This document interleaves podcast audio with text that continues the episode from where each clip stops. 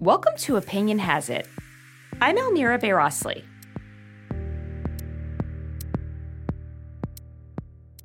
Democracy has come under various forms of pressure in recent years. The pandemic led to an unprecedented rollback of democratic freedoms in 2020. The coronavirus pandemic is causing a worldwide crisis for democracy. Global democratic freedoms are more fragile now than they have been in years, with the global COVID 19 pandemic prompting sweeping restrictions on civil liberties. In the months since, normal checks on power in country after country have been suspended. Polarization remains rampant, fueled by misinformation. The political divide has become deadly, with vaccine hesitancy driven by misinformation and the politicizing of the virus, leading to the harassment of healthcare workers, hospitalizations, and death. And trust in political leaders and institutions regularly reaches record lows. How much do you trust the government? A new survey shows that public trust is really near an all time low nationwide. World leaders are accused of failing to be transparent about the impact of the coronavirus, prompting public distrust. People don't believe the leaders anymore. 60% of our respondents said they think leaders uh, intentionally lie to them, and they don't believe the uh, platforms either. Against this backdrop, several countries have gone to the polls recently.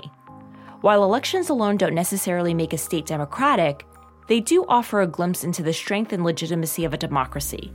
What can we learn from recent electoral outcomes? Hello. Hello. Here to help us answer this question is Francesca Binda. A bit earlier for you than it is for us. Francesca is the co founder of Binda Consulting International and an expert on elections and political transitions, having advised campaigns, NGOs, and governments in over 30 countries. Right, let me record this. She joins us from Malta. Let's start off with the COVID 19 crisis. We've heard that it's been hard on democracy. What challenges has the pandemic posed to democratic institutions, and how much resilience have they shown so far? Yeah, I think we've done quite a bit of research on COVID's effect. What I think we found are three major impacts. One is the use of emergency powers around the world and how governments have used those to limit freedoms. Now, look, we were all making this up at the beginning. Nobody knew what was going on with COVID. And in secure, strong democracies, emergency powers need to be renewed by legislatures on an ongoing basis so that they are not subject to abuse.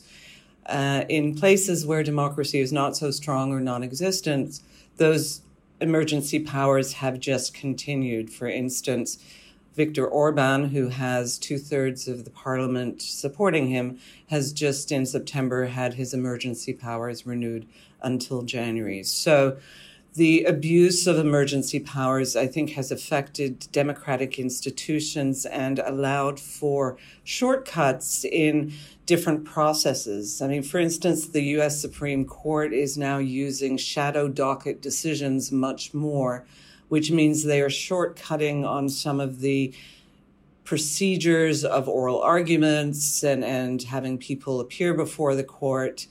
In other countries, we've seen access to legal and judiciary systems curtailed because courts have been closed. The, the way emergency powers have been used in different countries, I think, has limited procedures and processes. One of the things that we found is the effect on freedom of expression. And in many countries, and in fact, Freedom House has identified 91 countries that introduced restrictions on media and information.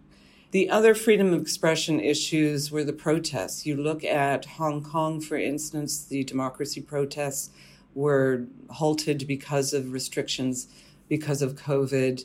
So, freedom of expression is another place where we found that democratic institutions were impacted by the pandemic. The last place is elections. Elections were affected by the pandemic. One of the first uh, countries to hold elections during the pandemic was South Korea in April of 2020.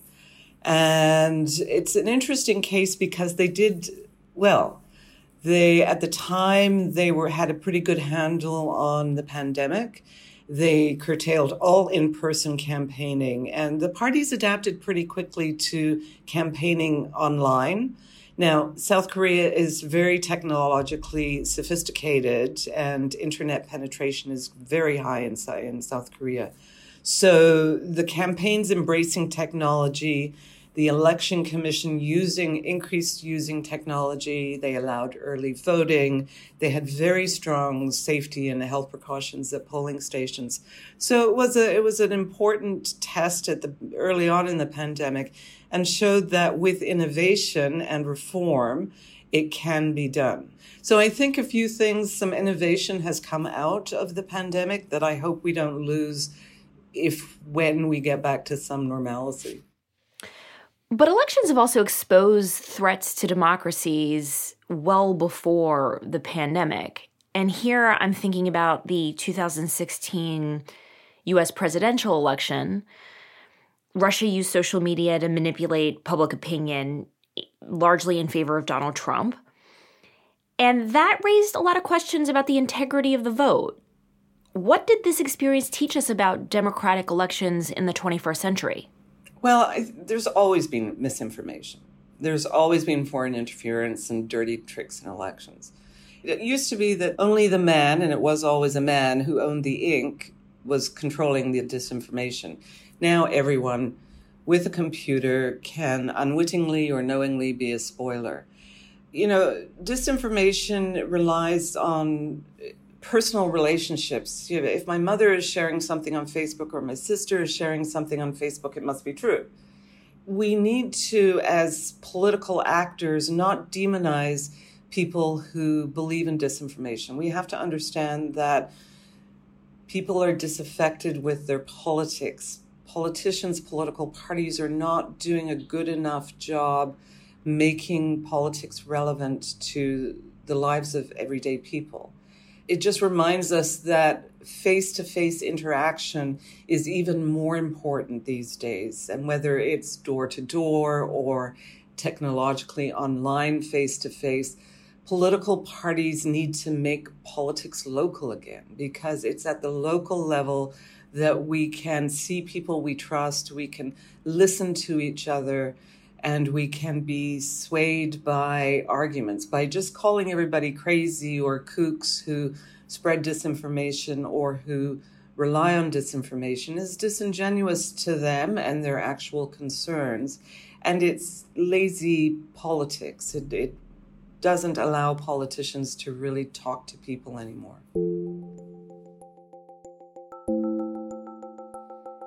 As disinformation has become more widespread, many have argued that technology companies need to take responsibility.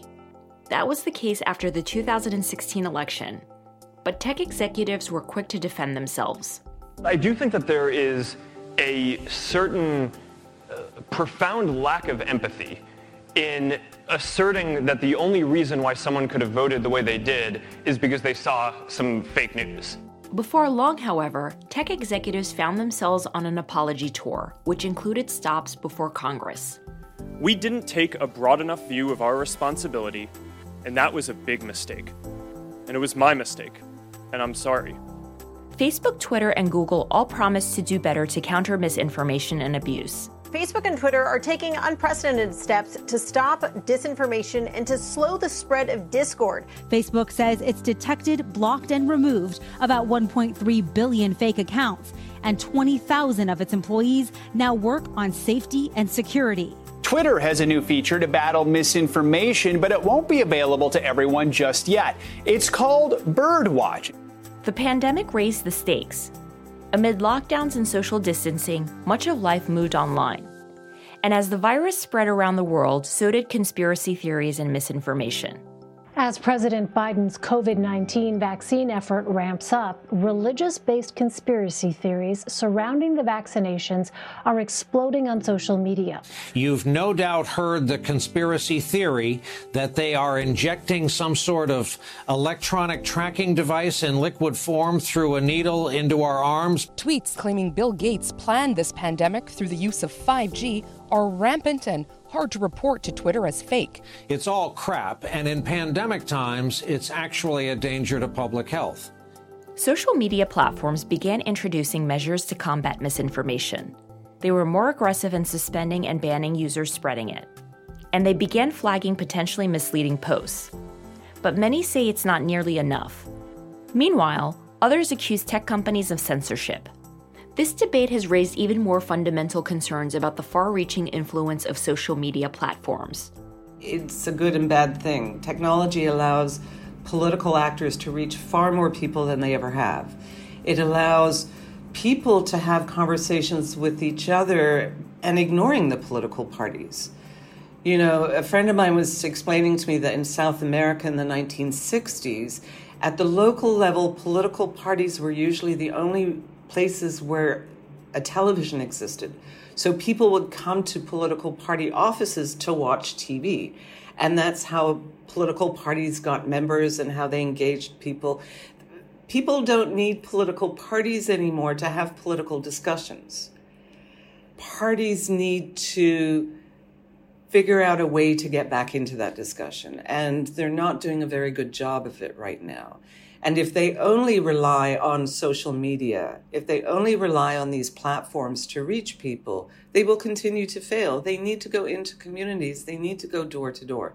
If they're going to use technology, they need to do it to involve people in a participatory dem- democracy.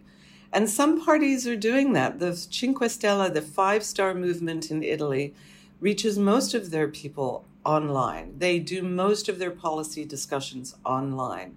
The Democratic Alternative Party in Denmark crowdsources all of its policies online. You know, these are perhaps fringe or populist parties, but these are parties that understand that using technology to engage people is more than just shouting at them or speaking at them on platforms. It's about using the technology to involve them in a discussion.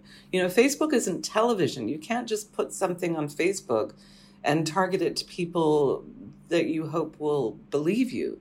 You need to engage people in discussions so that they feel that they are being listened to and represented. I want to ask you about polarization. Disinformation clearly fuels polarization, as we've seen in a number of different countries.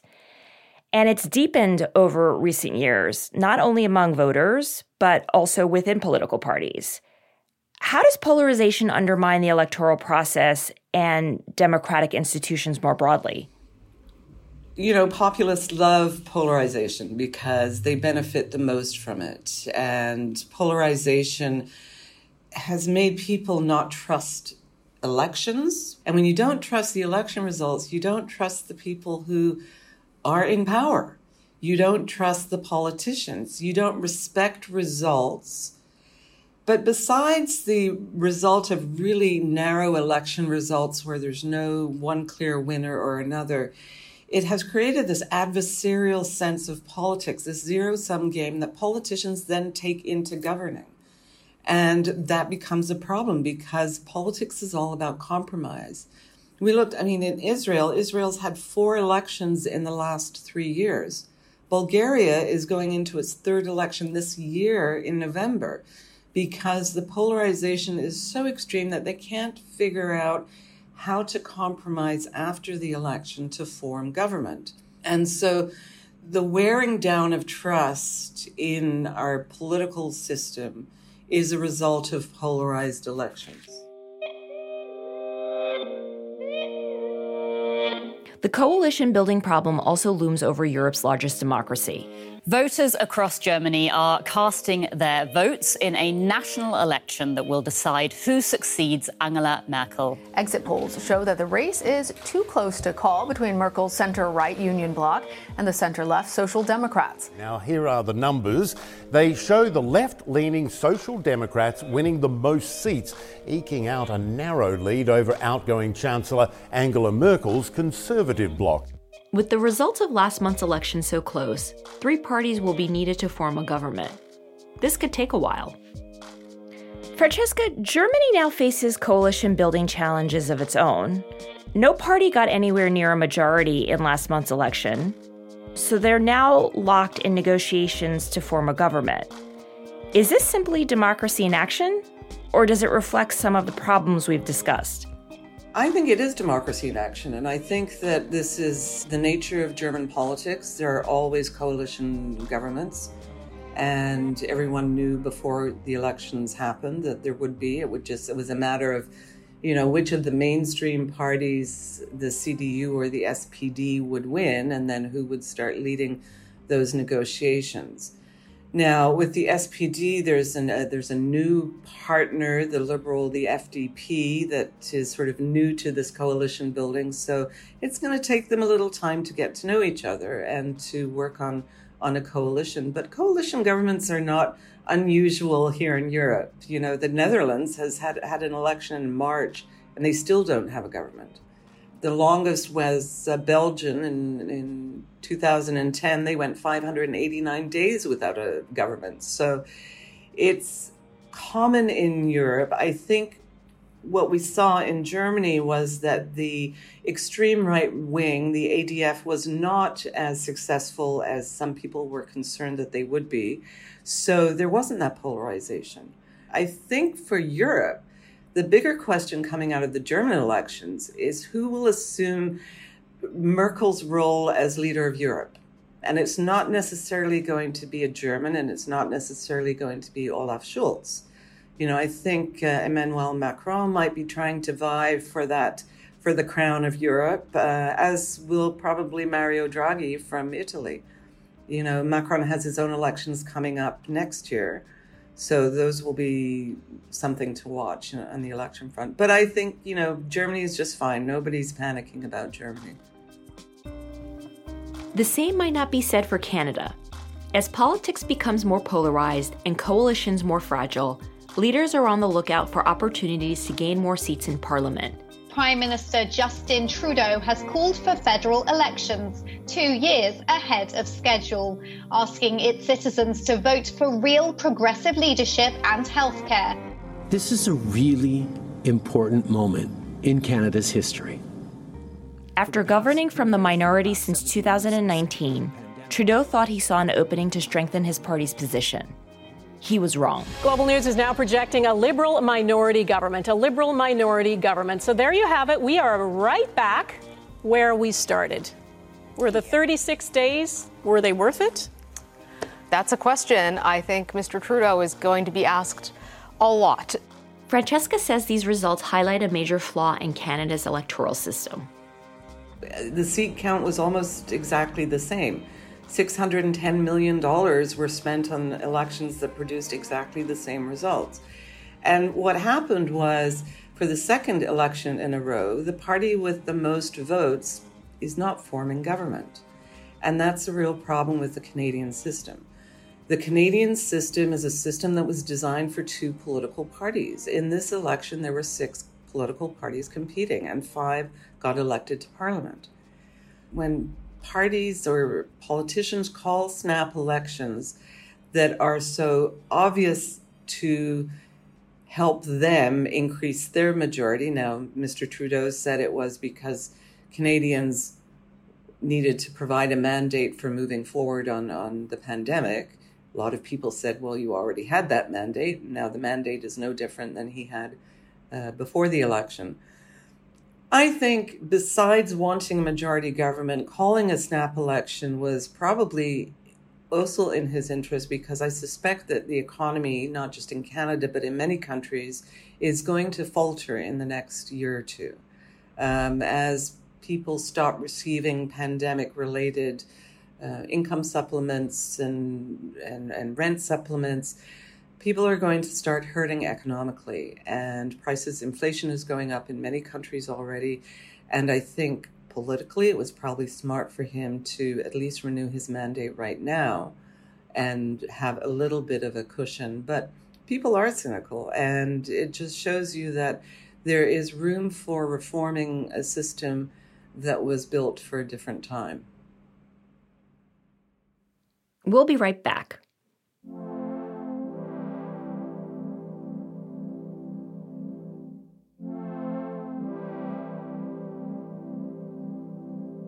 We think we've seen financial innovation. We bank from laptops and buy coffee with the wave of a phone.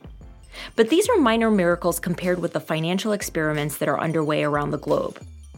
A new book by Eswar Prasad offers a cutting edge look at what lies ahead. In The Future of Money, Prasad shows that the world of finance is at the threshold of a major disruption that will affect corporations, bankers, states, and indeed all of us. From the end of cash to the rise of cryptocurrencies, the transformation of money will fundamentally rewrite how ordinary people live. To find out what lies ahead, get your copy of The Future of Money now.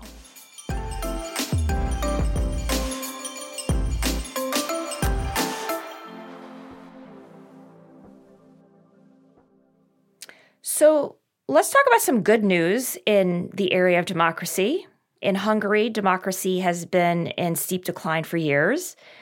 But six opposition parties recently held primaries to determine who would take on Prime Minister Viktor Orban in the general election in April. This was a first for the country. Why was it important? Does it give you hope for Hungarian democracy? It does give me hope for Hungarian democracy for two reasons. Yes, it was a first for Hungary. They engaged in what we would call a primaries system. The website that they developed was incredible. Every single candidate had a financial asset disclosure. They had a they signed a, an ethical charter. It went down to every single constituency level. So at every constituency, all the parties came together and and voted on who they want to be their candidate. And so each party will now support the candidate chosen in the primary in each uh, level.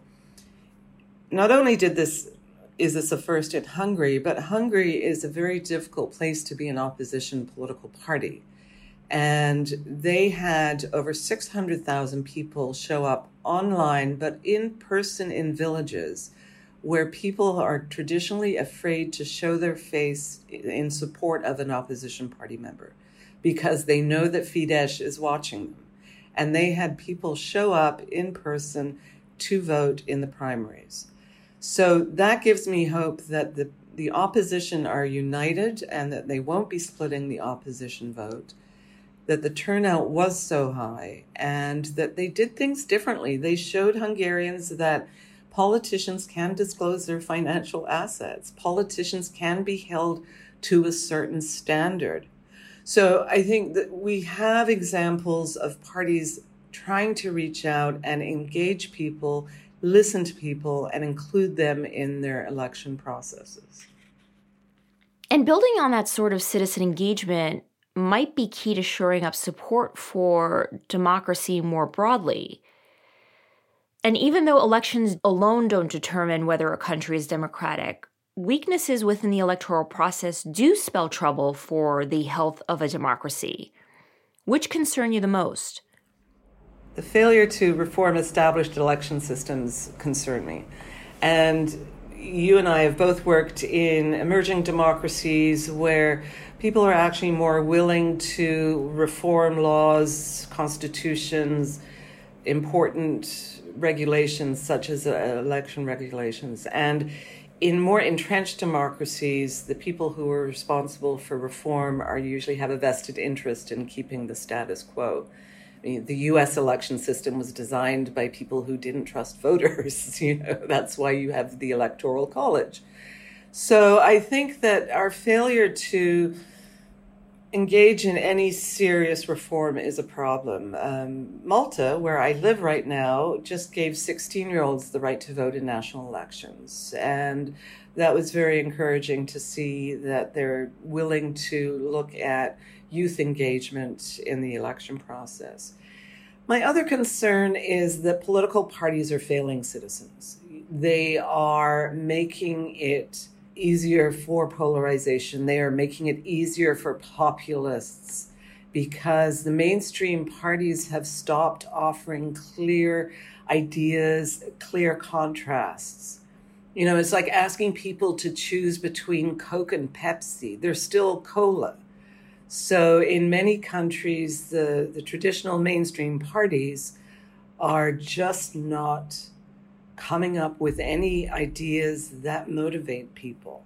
And it's never been easier to engage citizens in a meaningful way, and yet they're still failing to do that. Parties need to to understand how they can engage people more in the democratic process. You know, it's about going local. I mean, most of our elections and political institutions were designed before most people could vote, including women and including marginalized communities. So they're not designed in a way that makes them friendly to more engagement and more inclusion. One way to combat these underlying weaknesses is by broadening the reach of political representation. After all, only a diverse government can represent a diverse population. When it comes to gender diversity, major gains have been made. Washington is about to get a lot more female. The midterm elections saw a record number of women winning seats in the U.S. House of Representatives. There are now more than 100 female members, the most ever. Tomorrow, Kamala Harris will put another big crack in that glass ceiling when Justice Sonia Sotomayor swears her in as vice president. What you are all about to be part of, America, is a historic moment of firsts. But imbalances are still large. To address this, some countries and political parties are working hard to get more women on the ballots, say by introducing quotas. But while these efforts are welcome, Francesca says they aren't enough. More needs to be done to create a welcoming atmosphere for women in politics. Yeah, the um, as I said, I mean the systems not only not friendly, but they are just toxic for, for many women in many countries. And the more toxic the political systems are becoming because of the polarization, the more they are so even for women. And we've done a lot of research recently on violence against women in politics. And the level of harassment and online hate, in person hate that's being directed to women candidates make it a very unfriendly process for women to participate in. You know, we've seen not just in in established democracies. In in 2016, we saw the member of parliament Jo Cox assassinated in the UK. In 2019, the Canadian Environment Minister of the time was walking out of a cinema with her children and a car drove past her. Some guy opened the window and started yelling profanities at her.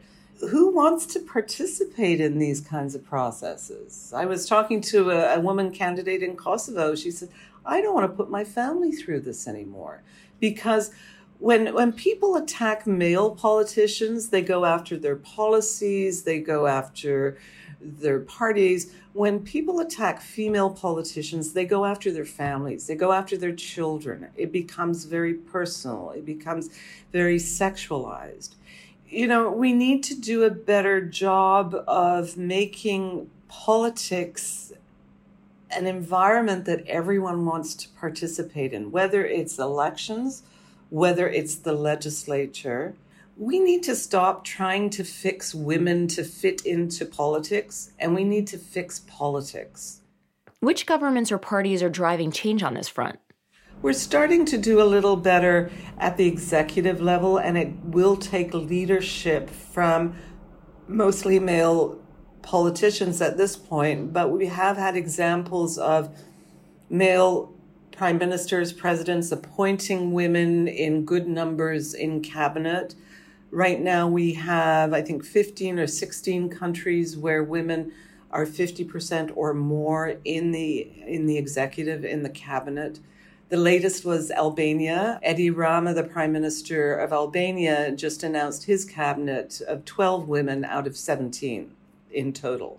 So it does take leadership and work with men in politics as well. And it takes parties making sure that women lead in parties in meaningful positions, that they are decision makers, that in the legislature they are chairs of committees. You know, only one person can be prime minister or president. We get that. It doesn't have to always be a woman.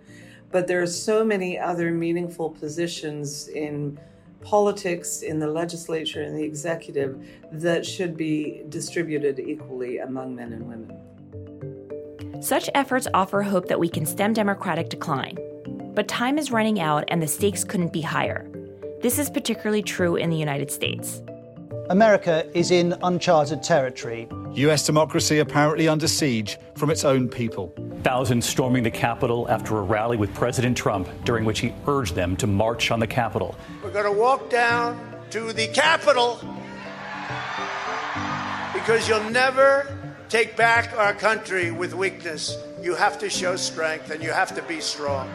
Millions had hoped that once Trump was out of office and out of the limelight, the threat to U.S. elections would fade. But many Republicans remain convinced that the 2020 election was stolen. According to the latest Reuters Ipsos poll, 60% of Republicans believe the election was stolen from Donald Trump. The poll also shows the vast majority of Republicans want the party to be made in Trump's image. Former President Trump's baseless claims about his 2020 election defeat are trickling down to the next cycle of Senate races. What's more, Republican led legislatures have pushed through several new voting restrictions since the 2020 election. Yet in less than a year, Americans will head back to the polls for the midterms. Francesca, I want to end our conversation by looking ahead to the midterm elections in the United States. Earlier, we talked about some of the problems in the 2016 elections. The 2020 election was also marred by misinformation. Do you expect similar problems to plague the 2022 election? Well, I just going back to the 2020, I think it told the 2020 elections told us that your democratic institutions in the US are fragile, but they weren't broken. They survived. And I think that, yes, there will be misinformation. I think in the United States, most of the disinformation or misinformation these days is domestic. I don't think that there's actually any need for international misinformation these days in the United States. And I really hope that the midterm candidates do go back and uh, more local. I was really impressed in the 2020 elections by some of the secretaries of states from states that were under scrutiny during the election, the ballot counting and the recounts. And obviously, some of them were under enormous partisan pressure. And as election officials, understood that their job was to protect the integrity of the election process. And I think that some of them were pretty impressive. So I'm hoping that the polarization will not be as strong as it was in 2020, although I suspect it will be. Francesca, thank you. You're welcome. It was my pleasure.